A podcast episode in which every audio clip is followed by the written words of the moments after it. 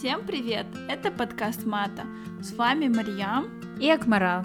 Этот подкаст о личностном и профессиональном росте, где мы будем делиться с вами еженедельно инсайтами, историями и советами на различные темы.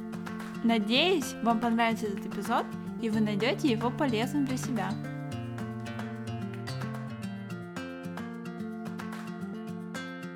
Всем привет! Сегодня у нас в гостях наша подруга Асия. Асия также живет в Лондоне и является врачом. Сегодня мы хотели бы узнать у нее побольше о том, как устроена британская медицинская система и узнать побольше про ее будни в данный период времени пандемии. Вот, привет, Асия. Всем привет.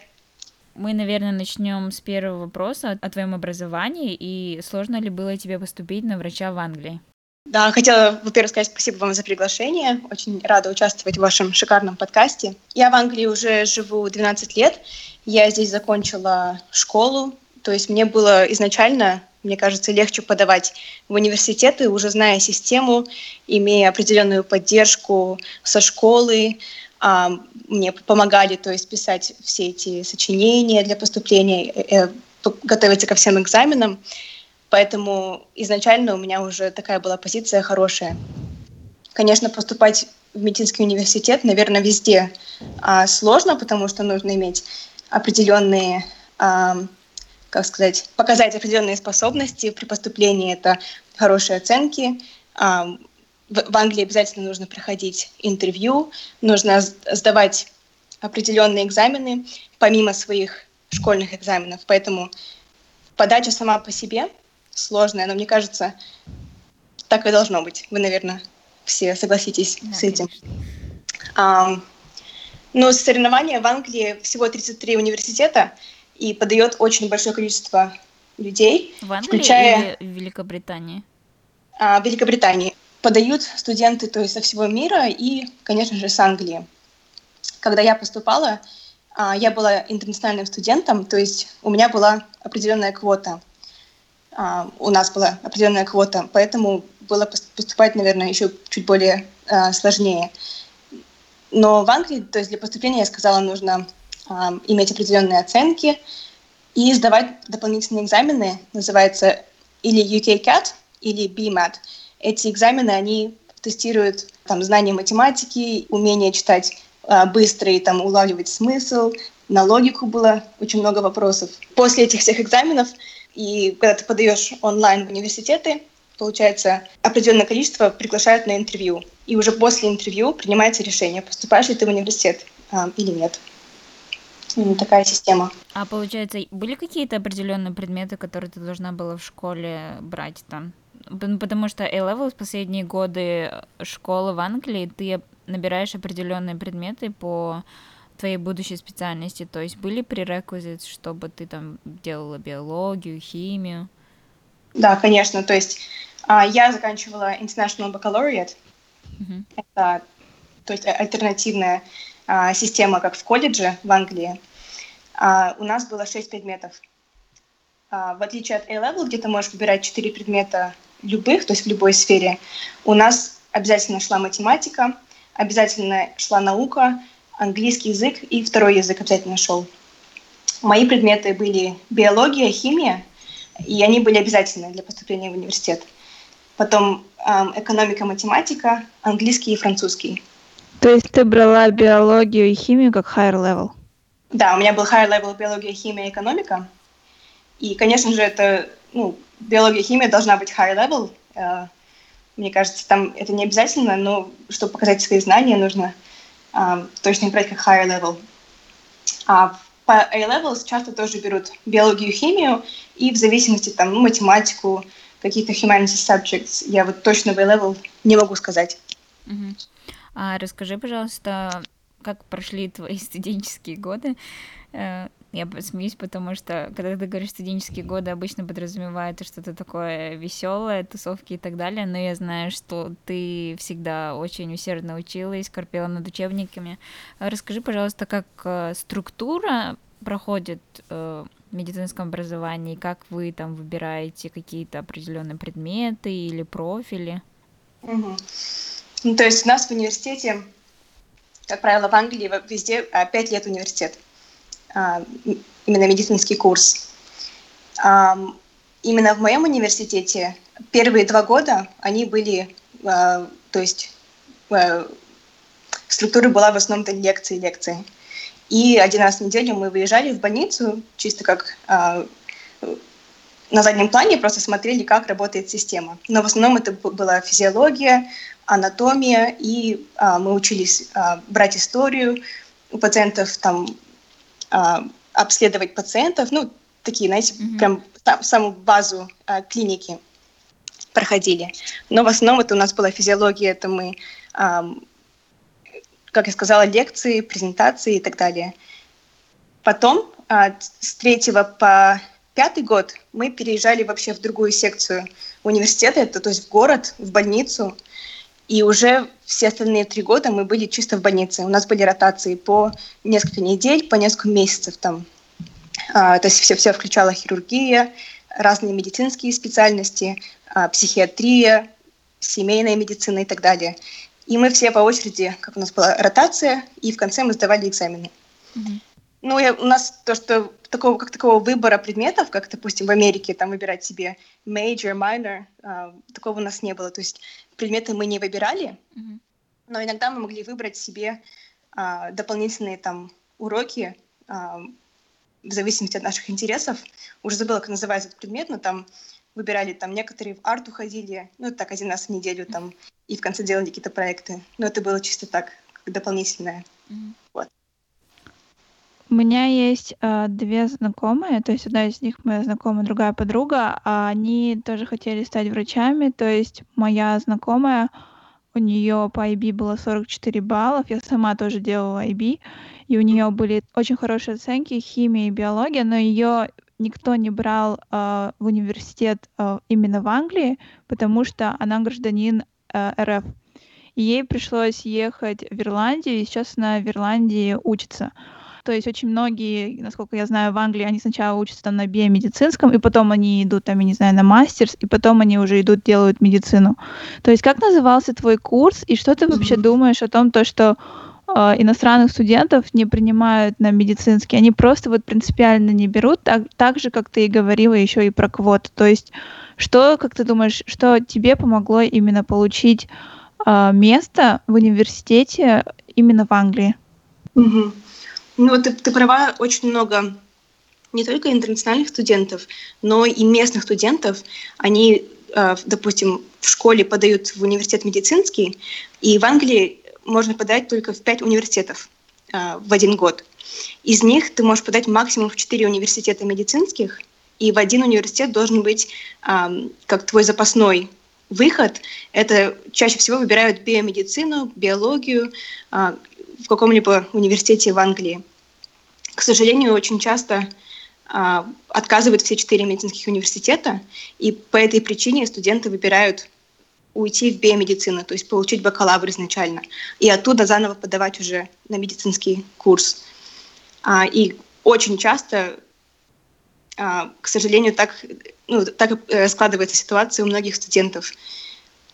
Поэтому, в принципе, это как норма. То есть в моем году ну, около 20-30% студентов, они уже были с образованием или с бакалавром, или уже даже с магистратурой. Даже были те, у кого уже есть а, PhD, докторская.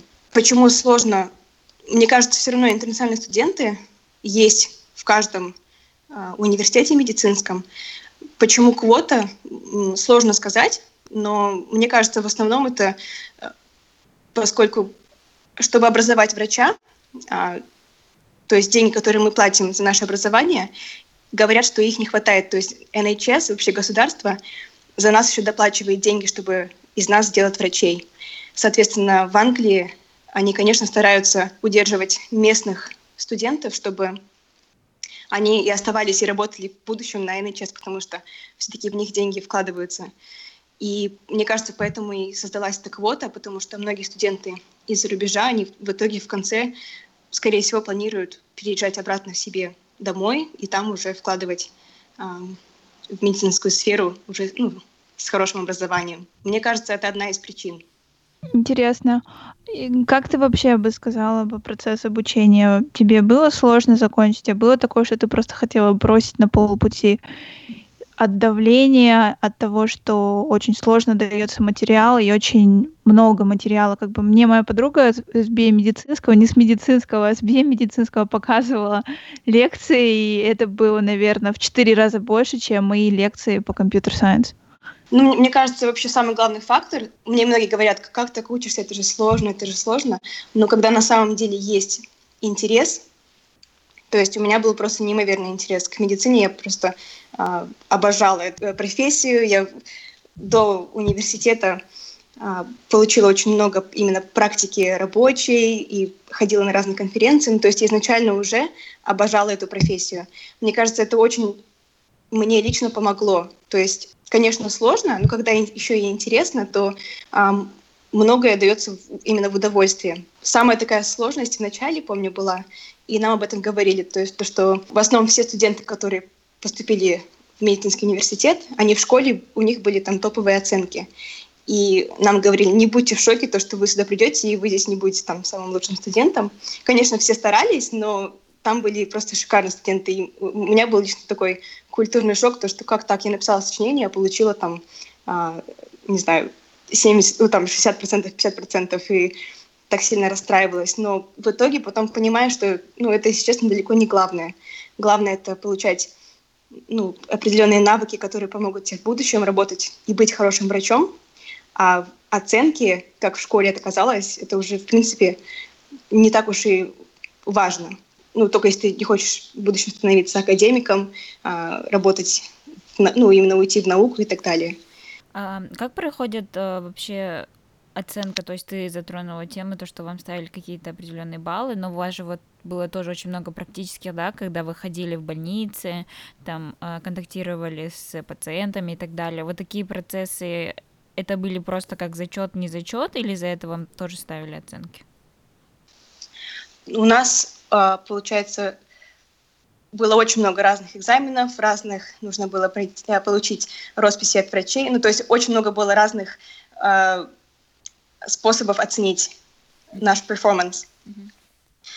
Например, когда мы были в клинике, а, в начале каждой ротации нам давалась книжка, и в этой книжке а, были прописаны все а, навыки, которые мы должны были получить, допустим, взять анализ крови, там, замерить давление, взять такую-то историю определенную, допустим, историю боли в сердце нужно взять, mm-hmm. или сделать такое-то обследование пациента, там, осмотреть его сердце, например.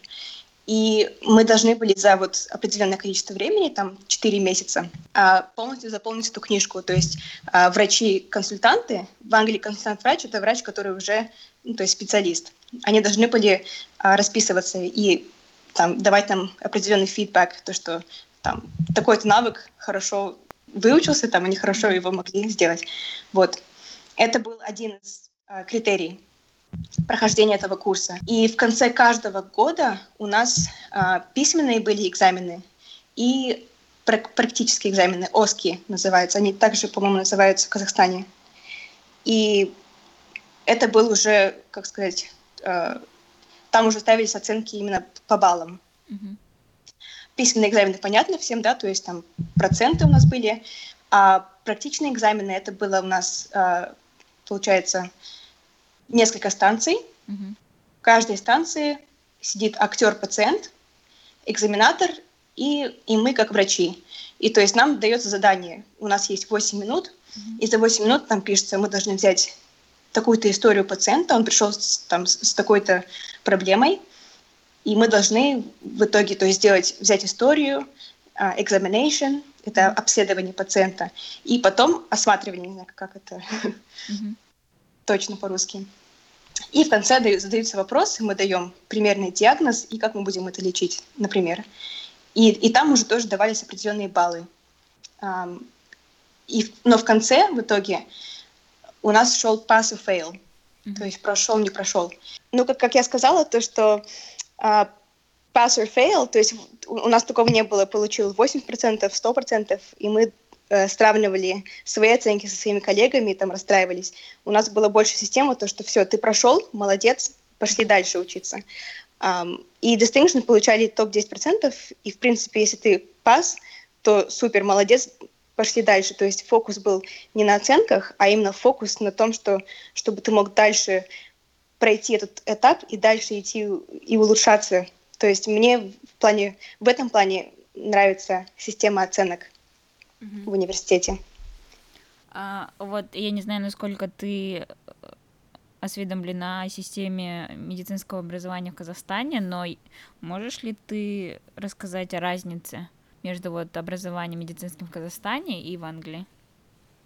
Ну, в Казахстане я, конечно, не училась, только в школе, и систему так прям не изучала. Но mm-hmm. у меня есть некоторые знакомые, которые закончили там университеты, поэтому, наверное, думаю, смогу сравнить по не- нескольким пунктам. Mm-hmm. Во-первых, насколько я знаю, в Казахстане длительность обучения в университете намного длиннее. То есть, по-моему, там 9 лет говорят. И оттуда, мне кажется, 5 лет идет, как в университете ты учишься. То есть, как лекции больше, физиология, анатомия и так далее. И 4 года, по-моему, практика. А в Англии же у нас 5 лет учишься, интернатура и так далее, это уже считается работа врача. То есть ты уже тогда не студентом являешься. Длина образования намного длиннее. То есть, получается, то, что ты сейчас делаешь в Казахстане, это все еще считается частью высшего образования, да? Насколько, да, я поняла, mm-hmm. это так. То есть сейчас я, я работаю уже как интерн, ну, как э, junior доктор, mm-hmm. младший врач, и у меня уже второй год работы. В Казахстане я была бы еще, считалась бы еще студентом, mm-hmm. уже работая в больнице в Казахстане, насколько я понимаю, у нас очень много внимания уделяется на именно физиологию, анатомию. Я вот, получив консультации у врачей в Алмате, я просто понимаю, насколько у них глубокие знания именно физиологии. И это очень круто. То есть они всегда могут объяснить твою болезнь, используя э, общую физиологию твою, как-то очень подход врачей, лично мне кажется, очень интересным. Мне кажется, в Англии у нас а, немножко меньше уделяется внимания именно такой физиологии, и больше внимания уделяется на um, evidence-based practice. Это, это такая ветвь, которая сейчас является главной, um, как сказать, главной в медицине вообще по всему миру.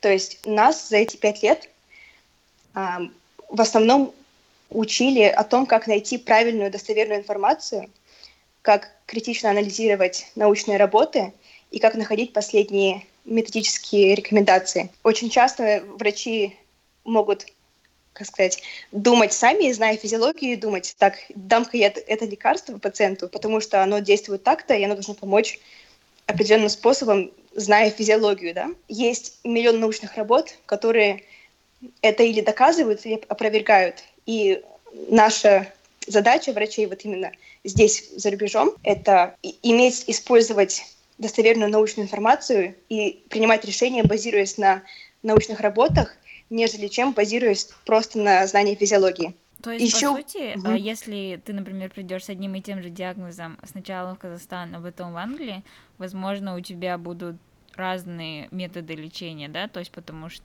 по, если вот в Казахстане судят по одним критериям, а тут по другим.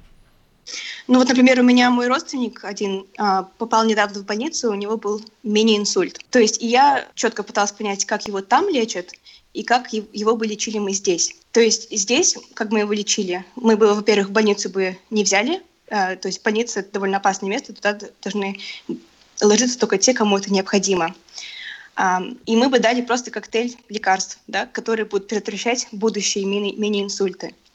И эти все лекарства, каждое из этих лекарств, у него есть а, множество за, за этим лекарством множество научных работ, которые доказали то, что а, в связи с этим лекарством удлиняется жизнь пациентов с такой-то болезнью. Да? Mm-hmm.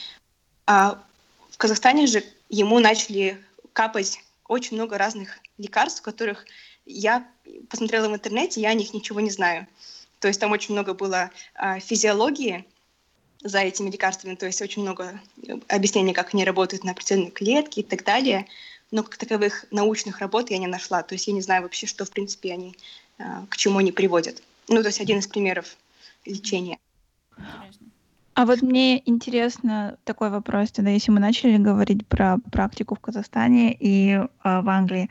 В Англии, когда ты приходишь обычно к терапевту, э, к GP, а, тебя обычно как бы слушают, а, тебе, например, а, дают какие-либо рекомендации, обычно это дают тебе ибупрофен, либо парацетамол, и просят наблюдать дальше. В Казахстане, например, у тебя хоть какая-то маленькая болячка, тебе сразу дают антибиотики, если это что-то бактериальное или очень, не знаю, очень серьезно, например, если это ангина или там что-нибудь похожее. А, и у нас как бы залечивают в Казахстане.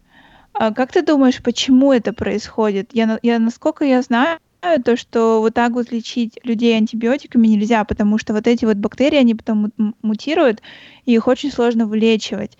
То есть это на основе этого или в Англии просто, не знаю, к таким маленьким недугам не относятся настолько критично, как в Казахстане? Ну, ты затронула такую очень большую и интересную тему, Мария, классную, что, наверное, громко будет сказать то, что залечивают да, врачи, но эм, я согласна, что, что у нас очень часто э, лечат простые э, простуды, да, грипп, начинают сразу давать даже колоть довольно сильные антибиотики, давать очень много разных, особенно внутривенных лечений. А в Англии к этому относятся намного проще, но в то же время, если такие же симптомы будут у пожилого человека, которому 80 лет, то с ним, поскольку факторы риска у него намного выше, ему, скорее всего, пропишут тоже антибиотики. То есть в Англии здесь четко очень эм, э, думают о факторах риска. То есть насколько, во-первых, какой диагноз, если мы говорим о простой простуде, да? Если это пожилой человек, то наверняка, что я бы сделала, я бы наверняка все равно не прописала бы ему антибиотики, но я бы попросила его через неделю вернуться ко мне, и чтобы я его осмотрела еще раз. Но, как правило, молодым людям приписывать просто так лечение, когда мы знаем, что через три дня им станет лучше, потому что натуральная история лечения, она такова, uh, то есть в Англии к этому относятся намного проще. Молодые люди, если станет тебе хуже, ты обязательно вернешься к врачу, ты обязательно вер... поедешь в больницу, если тебе будет прям плохо-плохо. Но мы знаем, что, что большинство вылечивается сами по себе, и просто нужно лечить симптомы. То есть давать ибупрофен, парацетамол, чтобы помочь переболеть.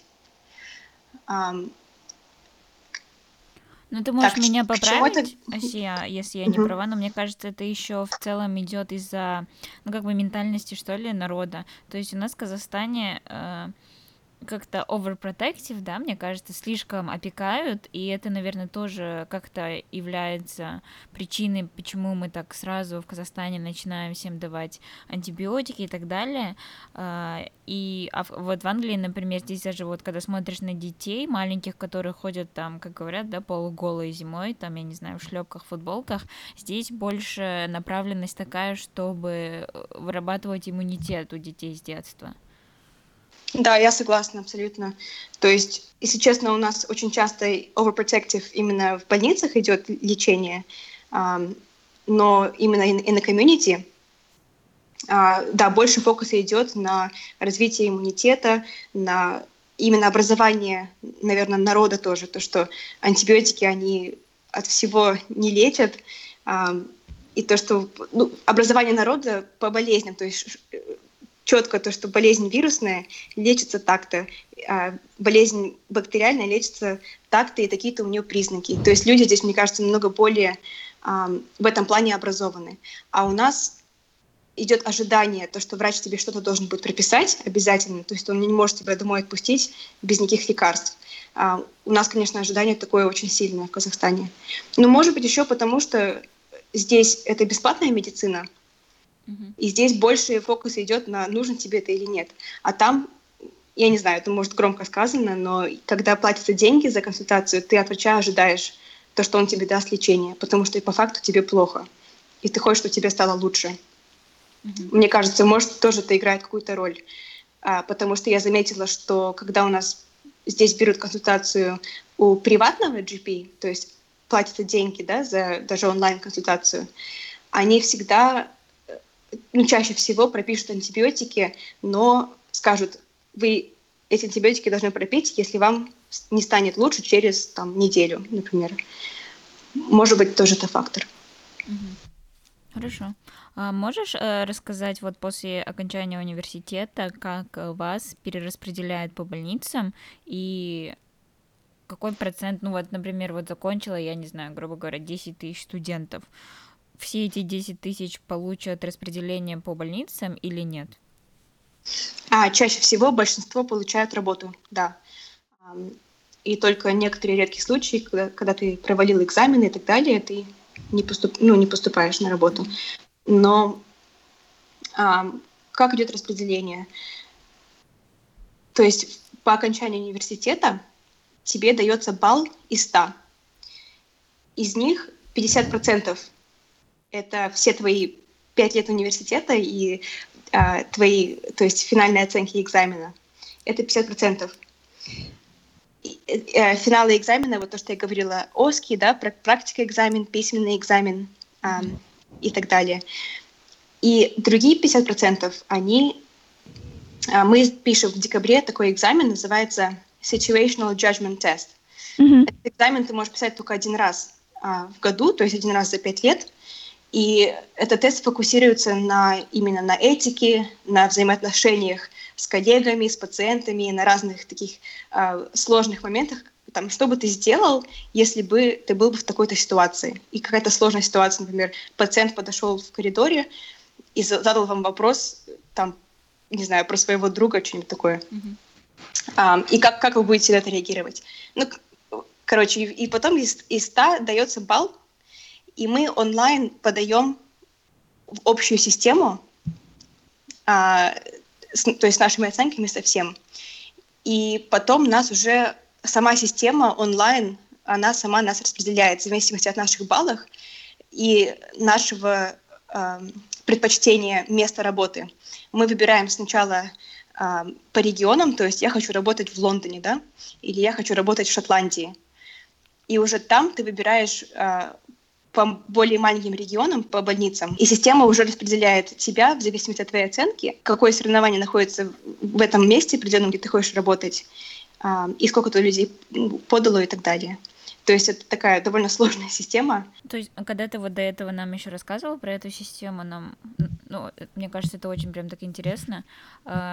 Получается, вот центральный Лондон, ты вот рассказывала, да, вот, например, больница при UCL, там St Thomas' Hospital, который напротив Биг Бена стоит. Очень много, наверное, студентов подают туда, ну, потому что это центральный Лондон, престижный и так далее. И туда очень высокая конкуренция. И правильно ли судить, что, например, в центральном Лондоне врачи, ну, как-то не то что умнее, да, а как бы лучше и были более конкурентоспособны, чем те, которые, возможно, работают не в Лондоне, а в каких-то других маленьких городах или деревнях?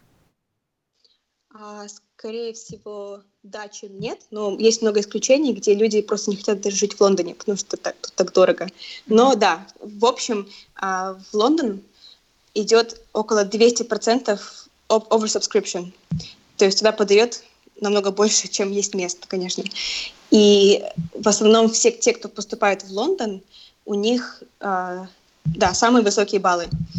А, чтобы увеличить количество своих баллов, а, можно, нужно иметь еще разные публикации в научных, э, научных журналах, иметь, допустим, дополнительное образование, это э, магистратура, дополнительно бакалавр или э, докторантура. То есть многие врачи, которые работают в Лондоне, у них есть дополнительное образование, публикации в журналах и так далее, и так далее. Это да, я согласна с тобой в этом. А что ты думаешь про NHS в общем? То есть NHS очень сильно критикуют даже сами британцы, и даже когда ходишь в клинике, очень часто видишь всякие плакаты и постеры, которые просят отменить запись к врачу, если вы не можете прийти. То есть, получается, очень много людей просто записываются, они ценят то, что э, медицина здесь бесплатная, они могут просто не прийти на консультацию и потратить время, например, доктора или медсестры. Что ты думаешь про это и что ты думаешь вообще про NHS? То есть э, я еще самое интересное еще, что я хотела бы заметить, я видела на Ютубе очень интересное видео.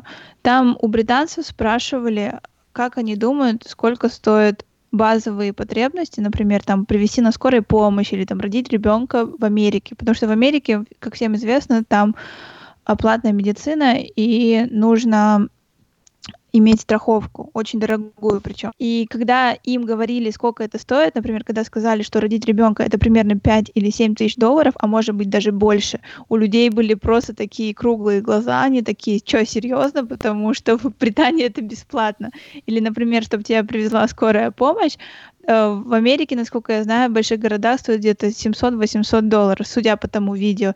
И у людей были такие лица, и мне кажется, люди просто здесь иногда не ценят сам NHS. Я думаю, может, вначале еще стоит рассказать, что такое NHS, то есть NHS расшифровывается как... Uh, National Health Service, а, да. Service. Историю я бы, естественно, сама хотела бы э, ее так изучить, но um, в тысяча где-то сороковых годах от, э, то есть создался этот National Health Service, то есть достаточно недавно.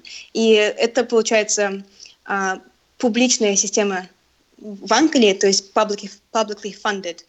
То есть система считается бесплатной для всех резидентов страны, те, кто именно проживает в Англии.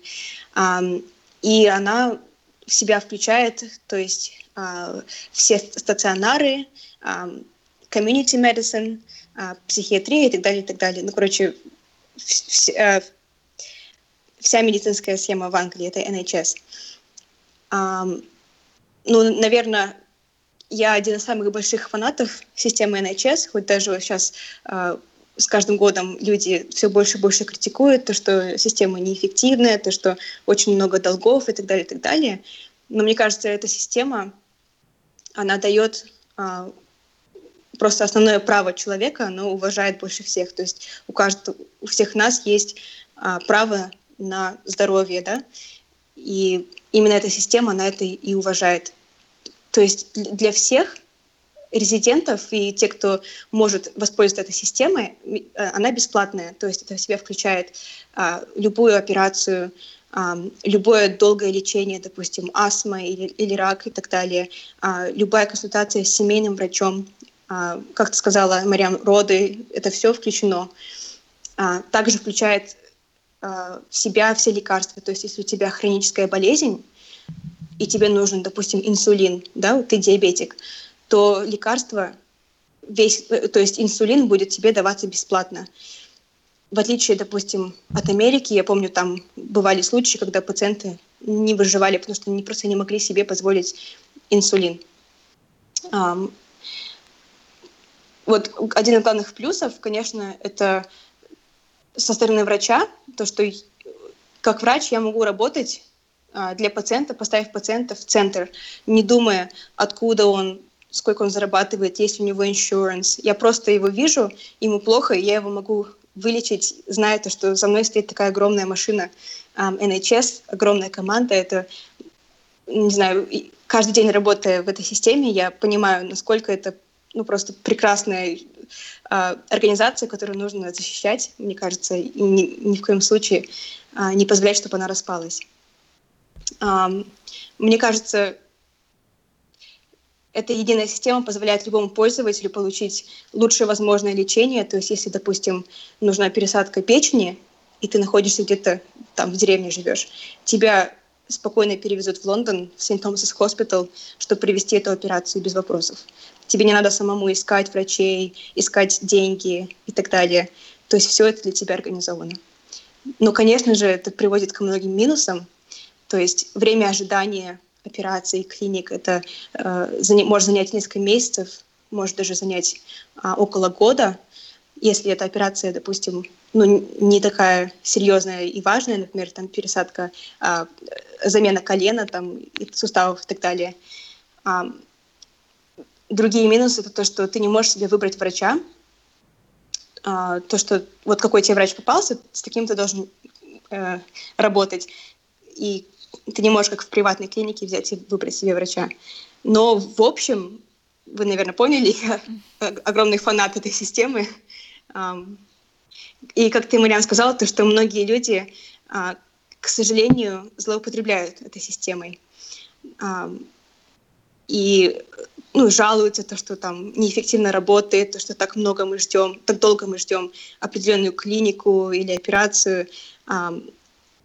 Я считаю то, что да, многие забывают, насколько на самом деле дорого все это, и насколько эта система все-таки повернута в сторону человека, именно поставив, поставив его в центре всего. Я вот хочу еще одну сделать ремарку, э, такой развеять э, слух. Я вот недавно где-то, то ли мне кто-то рассказал, то ли я где-то это прочитала, то, что казахстанские студенты якобы жаловались на то, что их больницы не принимают, ну, с подозрением на коронавирус, но коронавирус мы еще вот дальше обсудим, ну, просто в целом, то, что казахские студенты жаловались, что якобы их, если они заболеют, их не примут в больницу и так далее. Я хочу сказать, что это это как бы ложь. Я думаю, что, ну вот как Касья сказала, все резиденты имеют право на пользование НЧС, потому что те же самые студенты, если они не являются гражданами Великобритании, то они все равно вместе со своей визой платят налог на здравоохранение, и они имеют такое же право получить э, тритмент, да, получить лечение в больницах Англии, как и обычный резидент. Это же правда? Да, абсолютно правда. Особенно на все э, болезни, то есть, как сказать, emergency cases, да, то есть они все будут покрываться, да. чрезвычайные ситуации, да, будут покрываться, ну, точно, без проблем. Хотел сказать то, что отказывают э, в приеме в больнице, наверное, больше потому, что тебе не нужно лежать в больнице, нежели чем потому, что ты студент из другой страны, и поэтому тебя не пропускаем. А мне кажется, этот слух зародился из-за того, что они просто хотели на халяву поехать домой. Вот и все. Потому что, потому что это очень глупо, а я уверена, Булашак, возможно, просто платит им за вот этот вот налог. Может, они даже не знают об этом, но я тоже знаю, что это слухи, и мне кажется, это просто сделано, чтобы получить бесплатный билет. Потому что билеты в Казахстан, на самом деле, а, просто с Лондона до Астаны были очень дорогие, где-то 900 фунтов или 1000 фунтов, когда ты можешь ну, те же деньги туда-обратно слетать. Я думаю, мы можем медленно передвигаться как бы в следующую секцию нашего, нашей беседы. Мы хотели у тебя побольше узнать о том, как врачи сейчас справляются с эпидемией, но я думаю, прежде чем мы перейдем к этому вопросу, наверное, это все равно получится naturally. Ты расскажешь о том, какие у вас rotations, и потом, ну просто ты говорила, что тебя сняли с rotation и забрали в A&E, и вот, если ты можешь про это рассказать. Mm-hmm. То есть, ну, так, э, сначала объяснить, что я делаю. Я сейчас, получается, работаю, uh, моя позиция называется Foundation Year 2 Doctor. То есть uh, я сейчас являюсь младшим врачом, работаю второй год uh, в лице врача. То есть, и у нас вот эти первые два года работы uh, у нас идет по три ротации в год, по четыре месяца каждая ротация. Я начала этот год э, в августе, то есть с ортопедии, то есть была хирургия, потом я пошла в семейную медицину, это general practice. И как раз, когда я заканчивала уже general practice, ну вот уже почти заканчивала, а, началась эта пандемия. И um, мне написали, то есть наши все боссы сказали то, что меня раньше, то есть на неделе 2-3, меня раньше перевели на мою следующую ротацию, а, то есть Vaccington Emergency в приемную медицину. К счастью, а, по плану это была моя следующая ротация. То есть э, у меня получилось все запланировано. Но многие мои коллеги, которые должны были перейти, допустим, на психиатрию, на хирургию, и сейчас находятся они в приемной, а, их там же и оставили. То есть у них этого выбора не было поменять обстановку, сменить свою ротацию. А, многих перевели те, кто хочет стать хирургами, например, и они прям мечтали наконец-то свою последнюю ротацию пойти, допустим, в ортопедию, хирургию, им их, к сожалению, перевели в медицину, то есть э, в коронавирусные палаты без их э, выбора. То есть нашу, наши все ротации сейчас полностью переформатировались, чтобы быть готовыми к этой пандемии. А, вот, ну, то есть на данный момент я работаю в приемной, как сказать, um, on the front line. Ну, как вы вообще справляетесь со всем? как мы со всем справляемся. То есть, мне кажется, у нас такой очень сильный командный дух сейчас по всей больнице. То есть все настолько сплотились. Изначально, когда еще вот был конец марта, а, вот эти все устрашающие истории, мы там то, что из Китая, то, что в Италии происходило, довольно нас всех ну, напугало. И NHS, как вся система, просто полностью переформатировалась за несколько, буквально за недели-две, а, в такую боевую готовность против этого вируса. А, как я сказала, то есть, э, больш... то есть все а, элективные операции отменились, в больницу начали поступать только самые серьезно больные люди, то есть наша приемная полностью поменялась, у нас теперь есть красная зона, зеленая зона, и то есть и, и роли врачей тоже поменялась. Очень многие врачи, которые, а, допустим, анестезиологи, их переформатировали в, а, в реаниматологов, например. А, то есть очень много изменений произошло за очень короткое время. А вот смотри, у вас сейчас, получается, в приемной могут быть либо только какие-то вообще чрезвычайные да, ситуации, что-то там на грани жизни или смерти, или же коронавирусные случаи, или вы все еще принимаете других э, больных? Конечно, наши двери всегда открыты, и они никогда не были закрыты. То есть мы все равно запускаем всех, кто проходит через наш порог, uh-huh. а, но пациенты сейчас стали намного более а, аккуратны. То есть все-таки намного меньше пациентов сейчас переходят наш порог, не потому, что мы им сказали, что нельзя, потому что они сами боятся приходить в больницу.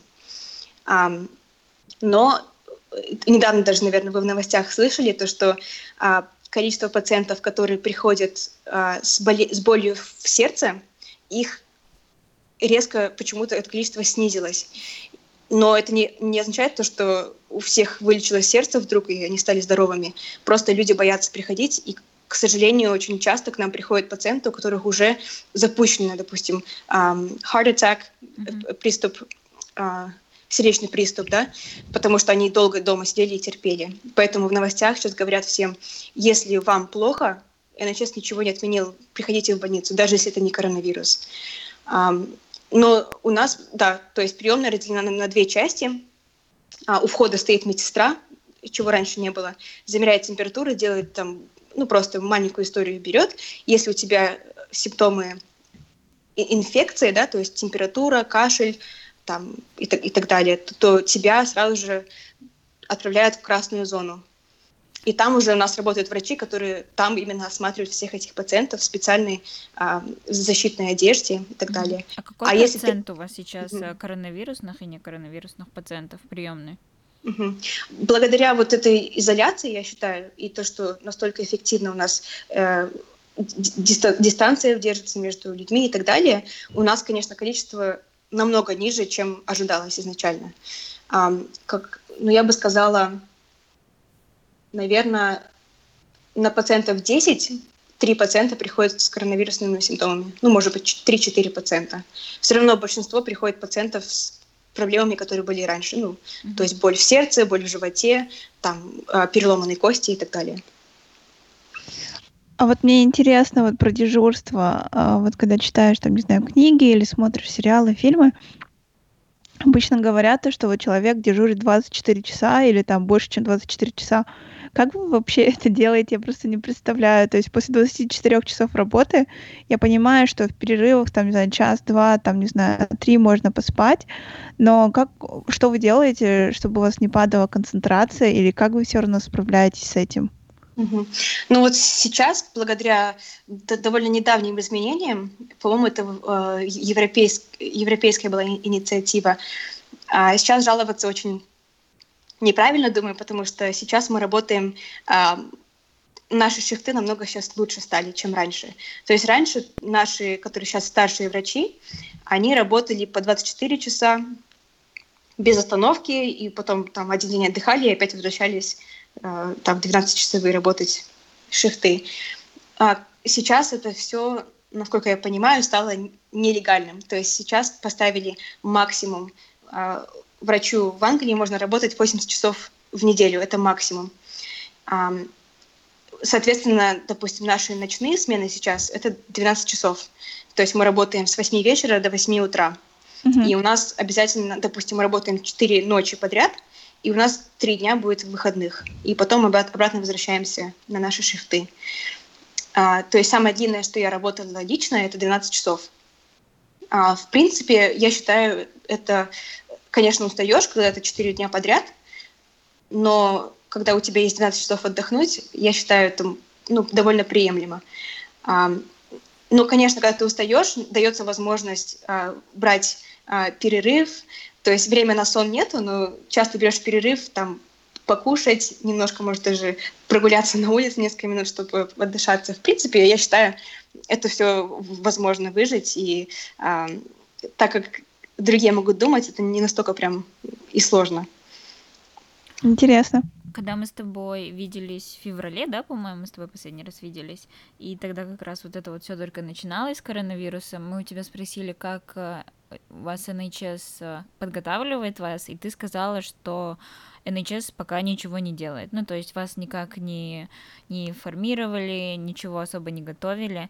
После этого, когда все резко закрутилось, вам да, давали какой-то определенный тренинг или какие-то, может быть, знания дополнительные по поводу пандемии? Угу. Да, то есть у нас были э, лекции, к сожалению, я некоторые пропустила, потому что я еще была на старой ротации, э, не работая в больнице, я была в э, general practice. Um, но да, у нас были, получается, э, лекции, и в частности, больше всего нас учили безопасно, безопасному мытью рук и как правильно одевать и, и снимать э, именно э, защитную форму. То есть так, чтобы не передать эту инфекцию дальше. Вот. Но как таковой именно а, отдельных там тренингов такого не было.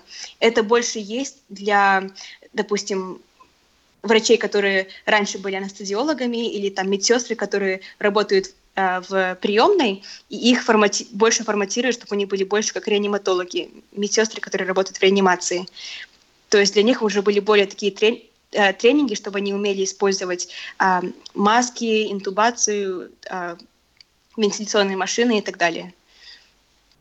Но вот лично как для нас, в принципе, э, мне кажется, навыки у нас уже есть. Mm-hmm. Как, как, узнать пациенту, пациента, которому плохо, как начать лечение э, изначально, чтобы пациент выжил до того, как придет помощь, допустим, реаниматологов.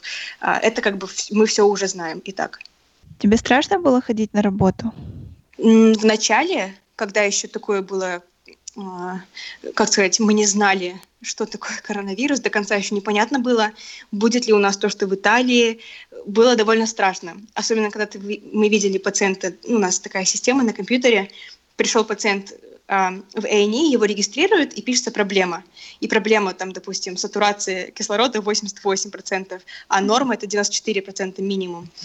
И такой, знаешь, все вокруг сидели и ждали, кто этого пациента выберет. Ну, реально был такой страх.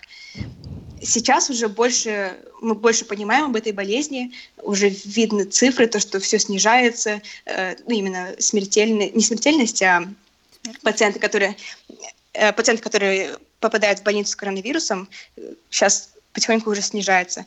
Мы теперь знаем то, что э, все-таки большинство людей которые переболеют коронавирусом, это будет а, не острая болезнь, то есть э, не такая болезнь, в которой будет, ты будешь нуждаться именно в вентиляции и, и так далее.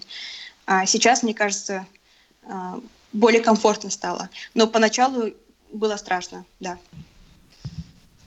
Вот мы до этого обсуждали то, что к NHS люди относятся многие скептически, но мне кажется, за последние пару месяцев настроение народа очень сильно поменялось, потому что вы все сейчас на frontline, и как бы сейчас весь народ, мне кажется, стал намного больше поддерживать NHS. Каждый четверг э, люди выходят на балконы и хлопают вам в 8 часов вечера. Как вы внутри NHS а, воспринимаете вот эту вот смену настроения, и как вы на себе ощущаете?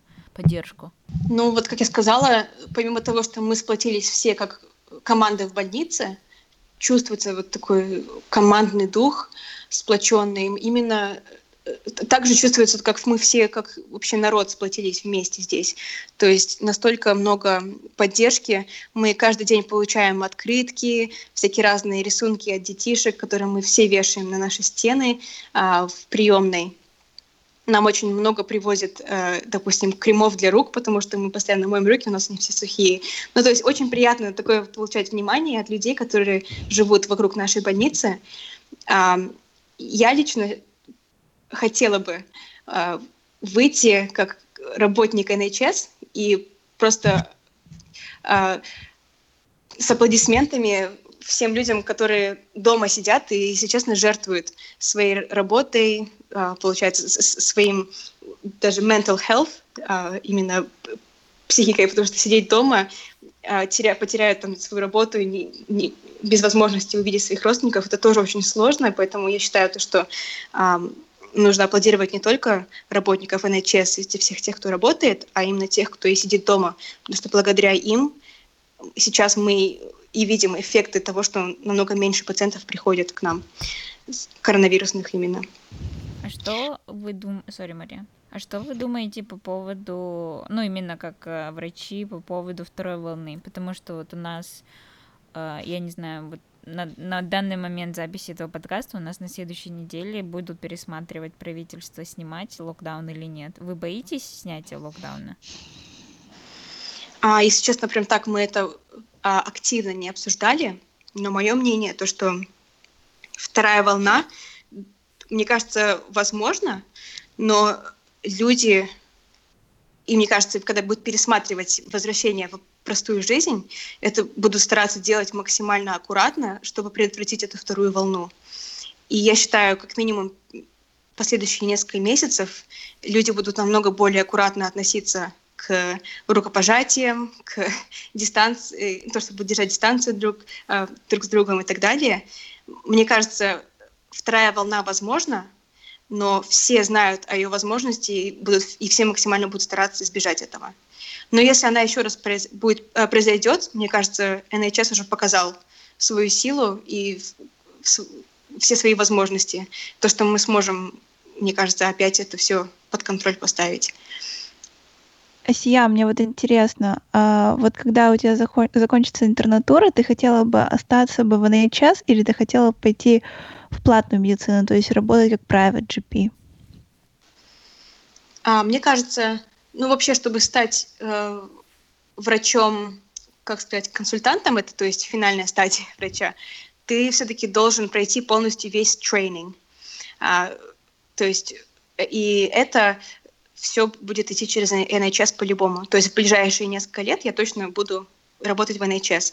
В дальнейшем, а, я считаю, просто уходить сто процентов в приватную медицину, я, я себя точно не вижу, чтобы я ушла полностью в приватную медицину. Я, я бы хотела работать на NHS. А, наверное, это будет зависеть тоже от специальности, которую я в будущем выберу. А, но, мне кажется, также работать в приватной медицине, э, ну, наверное, как part-time, а, вполне возможно. Интересно. А еще я хотела бы спросить у тебя про психосоматику. А насколько вот ты как врач квалифицированный, кто учился, кто сейчас работает в этом, веришь в это? Потому что очень много людей, как бы все, и даже, например, сами психотерапевты говорят, что большинство болезней это там, например, если не брать, конечно, простуду, а другие более глубокие и сложные болезни, что это все идет из головы. Очень интересный вопрос. Так, ну то есть твой вопрос это насколько психосоматика играет роль во всех да. хронических болезнях, да? Да, ну и также, мне кажется, можно затронуть, ты можешь затронуть чуть-чуть плацебо, то есть потому что все-таки иногда плацебо все-таки работает. Психосоматика, mm-hmm. ну, лично твое мнение. Mm-hmm. Личное мое мнение, ну то есть сейчас на данный момент проблема в медицине это больше не э, инфекционные вот эти вот заражения, конечно, не считая пандемии сейчас, но сейчас растущая проблема это всякие раз, различные раковые заболевания и хронические заболевания, как диабет, э, высокое давление, сердечные разные болезни и так далее. Мне кажется, психосоматика в плане вот хронических болезнях большинство из них, они, эти болезни приобретенные, и они набираются, ну, начинаются как бы с нашего возраста. Я считаю, что это навряд ли, как сказать, придуманная болезнь в голове, но именно наш настрой и наш, эм, наши выборы, допустим, диеты, спорта и так далее, они играют огромную роль. В плане вот я пытаюсь просто подумать психосоматика, как какая бы болезнь, в моем мнении, точно была бы из, из, из головы. Но, наверное, здесь больше уже можно затронуть именно психиатрию, а вот, например, вот приходит к вам пациент, да, на, допустим, в uh, accident emergency, в палату, ой, не палату, приемную, и, ну, ты понимаешь, что, кажется, этот человек на самом деле придумал. Бывает, бывает такое, вот, например, приходит пациент, и вы думаете, что, кажется, он это все себе надумал, что на самом деле у него, он, он там не болеет, у него нету того, что он говорит, что у него есть. Каждый день. Вот это да. Это у нас каждый день. И здесь, я считаю, это, те люди, которые, к сожалению, злоупотребляют системой. А, то есть к нам... Я вот работаю в а, приемной уже около, получается, ну, точно уже больше месяца. И каждую неделю к нам приходит пациентка, которая говорит, что у нее вывихнуто плечо, а у нее оно не, вывих... не вывихнуто. И то есть она просит лечения, чтобы мы ее вправили и так далее. И то есть наша, она приходит уже много лет именно в нашу больницу. И то есть лечение мы ей дать как такового не можем. Но все равно к ней относятся с уважением и так далее. Но таких пациентов куча. Я могу много примеров привести. Конечно, довольно сложно лечить таких пациентов, потому что хочется все-таки э, а, брать всерьез все их симптомы и переживания, и не хочется сразу же говорить, это не так, и все, хочется все равно исследовать и уже сделать вывод того, что с вами все нормально. Но вот так, Морал, да, я, я изначально чаще всего вижу пациентов, которые проходят порог, и которые говорят, что у них симптомы, которые, по сути, не складываются ни с каким диагнозом. А, уже я знаю изначально то, что да, они больше у них идет а, диагноз это anxiety, да, переживание, mm-hmm. нежели чем реально какая-то физическая проблема. Um, с такими пациентами, да, признаюсь, всегда сложно. Да, интересно. Ну, психосоматика, почему я спросила? Потому что очень часто в своей жизни я встречала людей, например, у которых были какие-то проблемы э, психологические, и они просто выливались в что-нибудь физическое.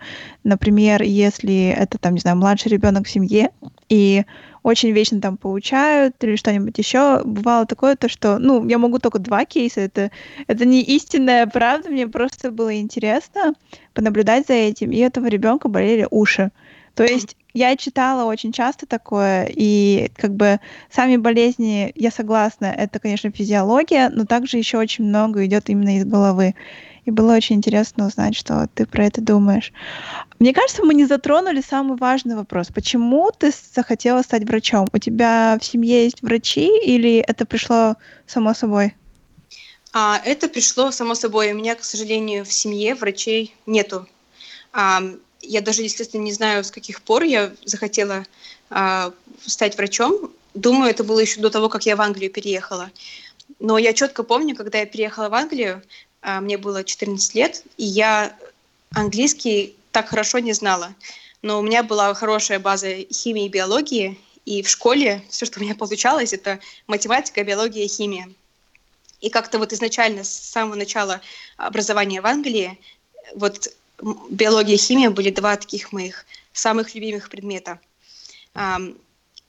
Мне кажется, начиная оттуда, у меня такой зародился прям четкий интерес но чтобы подтвердить вообще свое желание быть врачом, я до поступления в университет а, получила очень много практики а, и в Казахстане, а, там побывала с, с кардиологом, помню, с гинекологом проходила вместе с ними какую-то практику, просто наблюдала за а, их, как они проводили свой день, эти врачи. Потом я слетала в Африку, я помню, в 16 лет, а, на специальную программу, называется Gap Medics.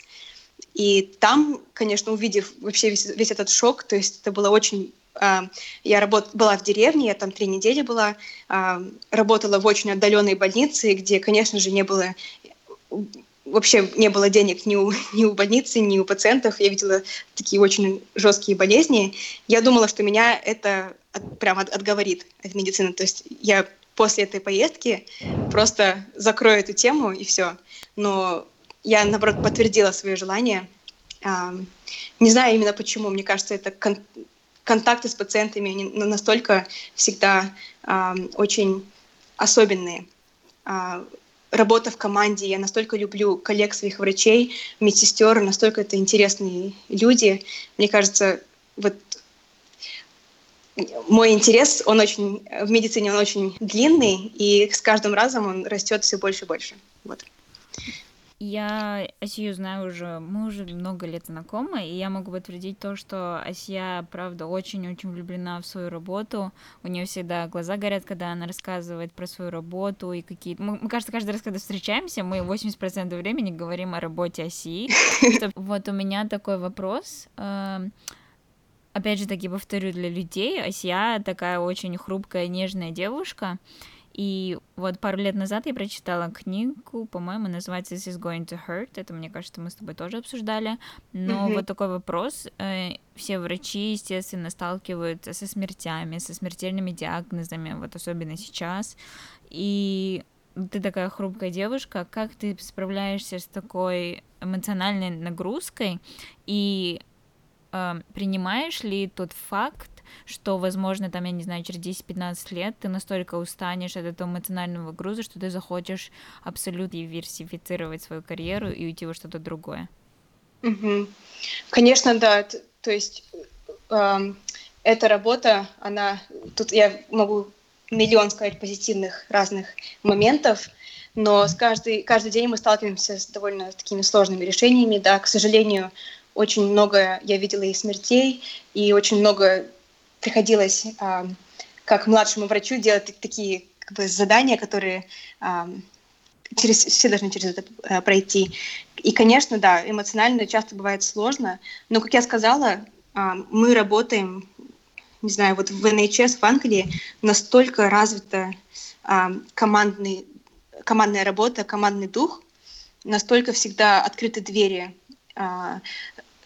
то есть обсудить свои переживания, проблемы с своими коллегами. У нас есть э, всегда есть um, supervisors, то есть наши как бы старшие, которые именно прикрепляются инди индивидуально к тебе. У меня есть clinical supervisor и educational supervisor. У меня есть, то есть они оба мне помогают uh, продвигаться дальше в карьере, но также они мы часто встречаемся и обсуждаем то есть разные даже эмоциональные проблемы, они спрашивают, есть ли у вас проблемы там, с коллегами и так далее. То есть работая в такой системе, мне кажется, несмотря на весь этот стресс, его возможно пережить благодаря команде. Ну, конечно же, у меня есть много друзей, особенно такие, как вы, когда я могу с вами поделиться. Мне кажется, всегда нужно проговаривать свои переживания, и, и так ты и будешь выживать в системе. А, в Англии у нас еще здесь очень идет сильный, а, очень много внимания уделяется именно reflective practice. Uh, reflection — это то есть мы должны учиться... Ну да, то есть мы должны учиться и уметь учиться, как сказать, ну, объяснять свои эмоции. То есть почему прошла, произошла такая-то определенная ситуация, как ты можешь в следующий раз в такой же ситуации повести себя получше. И то есть, мне кажется, это тоже помогает выживать. А э, твой вопрос по поводу будущего, если честно, я живу, как сказать, изо дня в день, то есть пока мне это все интересно, а, я буду продолжать работать в этой сфере. А, как, как только я перестану, особенно перестану а, чувствовать эту связь с, собой, с пациентами, и вот это вот желание, знаешь, помочь, когда я уже буду чувствовать то, что я как-то эм, иссякла, если это произойдет, mm-hmm. то, конечно же, я, ну, не, несомненно, не буду через силу заставлять себя работать дальше, я буду искать другие пути, потому что я считаю, самое главное у врача это иметь именно желание, ну, желание работать с людьми, оно всегда должно присутствовать. Вот. Но в будущем, да, я как бы не буду закрывать эту потенциальную дорогу замены профессии, ну, то есть наверняка это будет все равно в ну, медицине, там, здоровье и так далее, но да, я этого не буду исключать. Спасибо большое, Сия, что нашла время. А, мы с Акмаралой, мне кажется, все люди в Лондоне и в Великобритании просто благодарны тебе, что вы такие все бесстрашные. Даже если вы боитесь внутри своей души, как бы вы все равно делаете и спасаете людей. А, большое вам за это спасибо. Мне очень понравилось а, записывать с тобой подкаст, потому что я сама хотела быть врачом, но, к сожалению, не получилось, потому что я очень любила биологию, особенно на International Baccalaureate, но у меня были проблемы с химией, и я ее просто ненавидела. И, конечно же, очень сложно поступить в университеты, как мы до этого говорили, а также обучение очень дорогое, что в Америке, что в Великобритании, то есть 5 лет или там, не знаю, 6 лет платить, если ты делаешь бакалавр, магистратуру, PhD, это очень дорого выходит. Но я очень рада видеть такого позитивного доктора, казашку, кто работает. Я очень э, горжусь такими людьми. И спасибо большое, что нашла время. Могла бы потратить на что-нибудь другое, но нет, ты э, согласилась, э, рассказала такую интересную историю. Было очень интересно тебя послушать. И снова большое тебе спасибо. Ну, спасибо вам большое тоже. Ваш подкаст просто э, замечательный. Я желаю вам, чтобы в дальнейшем вы продолжали в таком же духе, давали нам интересных спикеров, чтобы мы многому тоже учились. И спасибо вам большое за ваше внимание тоже. Желаю всем, конечно же, здоровья и отличного дня. Спасибо. Спасибо. Пока-пока. Всем спасибо, что были с нами. На этом наш эпизод подходит к концу. Ставьте лайки, подписывайтесь на нас в Инстаграме и в Телеграме, следите за новостями, оставляйте свои отзывы на платформах, на которых вы нас слушаете, ведь они нам очень важны. Обязательно поделитесь с друзьями этим эпизодом, если он вам понравился. Всем спасибо. Пока-пока.